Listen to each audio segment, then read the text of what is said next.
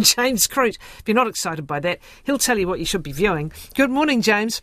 Good morning, Kathryn. How James is Stuff's Stuff to Watch editor, and I'm looking forward to Nyad popping up on Netflix from Friday, I think, in part because Annette Bening is playing this quite feisty, one presumes feisty, certainly very determined character. Introduce us to Diana Nyad, please. Yeah, sure. Now, she was a sportswoman who I certainly didn't know a lot about, and probably most New Zealanders, uh, uh although there was a time when we were into um, um, marathon swimming as Absolutely. well. Absolutely. Um, I mean, you know, Monique, crossing oh, the. I'm going to have to Google now. Crossing the Cook Strait, Philip Rush, and all those kind That's of right. people. Was it? Um, yeah. But uh, Diana Nyad was mainly famous quite some time ago for, for tackling these sort of dangerous, treacherous waters around America in particular. But she always had one goal, which was to try and swim from Cuba to the Florida Keys. It's about 110 miles. But of course, one of the major issues with that is that the currents are just so unpredictable. So, you know, one minute you could be fine and then suddenly you're being swept away towards Africa or, or something crazy like that. I mean, it was just so. Also, it had sharks, jellyfish, Portuguese man of war. So it was, you know, pretty dangerous. And she made an attempt when she was about 28. Um, it didn't go well. I think she got less than halfway when she had to be pulled out of the water, nearly lost her life on that occasion. Became a sort of semi famous broadcaster on the ABC Wide World of Sports. But at age 60, she felt like she was in a rut. So she decided, why not have another crack? Um, and so this sort of details the four or five years and the numerous attempts that she made to try and crack this distance and to get the, you know, kind of perfect weather that it would get her there. Now, the two directors directors behind this film are most famous for two documentaries one on Alex Honnold, the uh, free solo um, climber. Um, and the other one that they did was on the rescue, which was on the Thai, uh, the Thai cave rescue. Probably the best one that there's been was the one that was on. Um, I'm trying to think now. It's on National Geographic slash Disney Plus. Um, but this sort of takes existing footage um, and uh, builds around it a, a, a, biopic, if you like, starring Annette Bening, who's quite brilliant. Jodie Foster, who we haven't seen for some time, plays her uh, support woman, if you like, Bonnie Stoll, who was a racquetball champion herself, but she sort of drafted her in to coach her. Um, and it's just the interplay between those two in particular, which is, I think, striking. Uh, I think in the upcoming awards season, both of them could well be nominated. This might finally be Bening's year. I haven't heard of that many other performances so far. I guess there's the Priscilla Presley movie and a few others, but I think definitely um, just in terms of scenery chewing and an, a character who's complex, unlikable, but you know the, the, there's more layers than you initially see. I think Bening just brings her to life amazingly. She's not a perfect physical match, but she doesn't need to be. It's her sense of the character which I think really comes through here was Meda McKenzie was the one I was trying to That's think of. the one, the yes. But the thing about this is it's not just about I trained, I swam. Uh, it was her age. Yeah. It was she. she I, I, is it spoiler alert to say that she goes through some quite extreme well, one of the things she is, she has a competitor. At one stage, someone else decides to do it who's half her age, who then hilariously, uh, and this isn't a huge spoiler, I mean, it's also on the record, um, gave up after about 20 miles in and said, Oh, no one can do this. That just gave Diana even more motivation to yeah. do it. Yeah. Okay. So it didn't disappoint. It's always a worry no. when you when you see something like this. You think this looks like a great story, and then it disappoints. Uh, I was pretty excited to see Annette Bening playing um, uh, any character really, but uh, we'll look forward to that. Uh, now, fingernails, uh, strange yes. name for a. and and it's, not hard fingernails to tell on the whether blackboard. to try and try and explain it to you. Um, maybe I'll go oblique in terms of this. Look, it's a, it's a sci-fi sort of romantic thriller. It's set in an alternative world where couples. Uh, are matched and they take a test to see if they're really in love.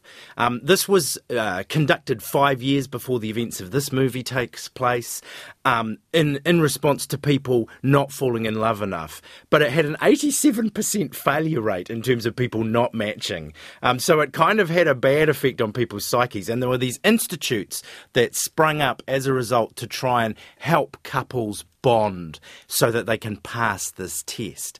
Uh, Jessie Buckley is the main star of this. She's a fantastic actress. She started out as like a talent show contestant, but really, she's just been an amazing actor uh, in films like Women Talking. She was in the last season of Fargo. Um, she was she's in a brilliant film with Olivia Colman that was on as part of the British and Irish Film Festival called Wicked Little Letters. She's just impressive in everything she does, and she brings this character to life is this woman who's matched with her partner, played by the Bear's, Jeremy Allen White, but she's still not entirely sure that she's completely happy. She's just lost her job as a teacher, but rather than trying to find another teaching job, she sees that there's an opening at one of these institutes and decides to go for that, just so she can learn a little bit more about the programs that they offer and perhaps bring some of that back to her life. But she meets uh, uh, one of her tutors, played by Riz, uh, Riz Ahmed, and she sort of starts developing feelings for him and begins to wonder, can I be in love with two people at the same time? And that's kind of the conundrum of this movie. Um, it's it's not a kind of empty-headed rom-com. It has some weighty ideas behind it. Um, it's also kind of in that sort of lo-fi Michael Gond- Michael Gondry, so the Eternal Sun- uh, Sunshine of the Spotless Mind. Uh, also, Yorgos Lanthimos, The Lobster, is another touchstone. And I also got the feeling it was a bit like Apple's series Severance. You know, there's this kind of very low-tech sci-fi. It feels like it's from about 30 years ago. In fact, 40 years ago. The soundtrack is a whole lot of hits like from Bonnie Tyler um, and others from the early 80s. So it's it, it, kind of is a bit disorientating in terms of its time period, but stick with it because uh, you know there's just something about it which which is a, a, little bit quirky and a little bit more compelling than some of the other stories we've had on this idea of uh, AI or computing being able to matchmake or, or biology being able to matchmake. Alrighty. Fingernails is on Apple TV Plus from tomorrow. Now, The Gilded Age, I think it's up to season two on Neon and Soho. It's something that I should be into, but I, I found it a bit slow moving. I think I might have another go with the second series. Yeah, yeah, I, I, I agree. It is a little slow moving. It's, I mean, it's designed as sort of the American counterpart to Downton. It's got Julian Fellowes as the man behind it. It's set in the 1880s in New York, so it has that kind of Age of Innocence Edith Wharton kind of thing about it as well.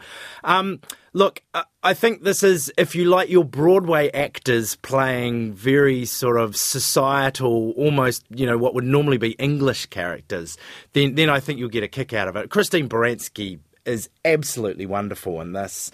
Um, Cynthia Nixon is quite brilliant as as her sister. They play the sort of two matriarchs of the story, two very different personalities. He said, uh, uh he says, um, and they're also uh, there's this kind of war going on between old money and new money, and I think that did t- take a while to sort of coalesce in the first season, but it's very much front and center now, and and it's mainly a war for the cultural soul of New York as the Met Opera starts up up against the. Uh, um, New York, I can't remember, symposium. It's, it's this sort of music society that always existed. And so there's this kind of battle going on. Um, there are real life characters as part of this, as well as the, the fictional drama that goes on. There's a bit more of the kind of upstairs, downstairs uh, thing going on here. We get a bit more about the staff of the two various houses, which are across the street from one another. I, I just love the cast and, and I just love the sensibility. In some ways, it feels more like Anne of Green Gables or The Road to Avonlea than. Oh, that's disappointing. I'd like a bit more succession. Um, yeah. Just a minute yeah. and a half left for Cat Person. Gilded Age on Neon and Soho now. Cat Person's in cinemas from today. Yeah, this is an odd one. Um, it's based on a New Yorker article which went viral, all about a young woman who got into a relationship with an older man. Um, it takes that basic premise and turns it into a bit of a thriller slash slasher.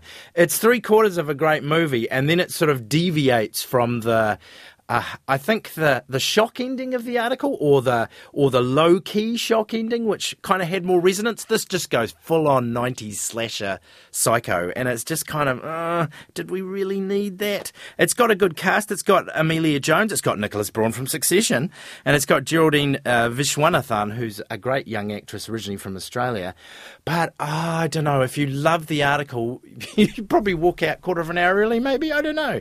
Um, yeah, uh, it just kind of left me a little disappointed that it had to go big when the whole point of the article that it was kind of understated and just sort of you know had a sting in its tail. This sting is just like more a full on fire sort of style. Thank yeah. you. James Croot has reviewed Cat Person, which is in cinemas today, The Gilded Age on Neon and Soho Now, Fingernails on Apple TV Plus from tomorrow, and Nyad on Netflix from tomorrow.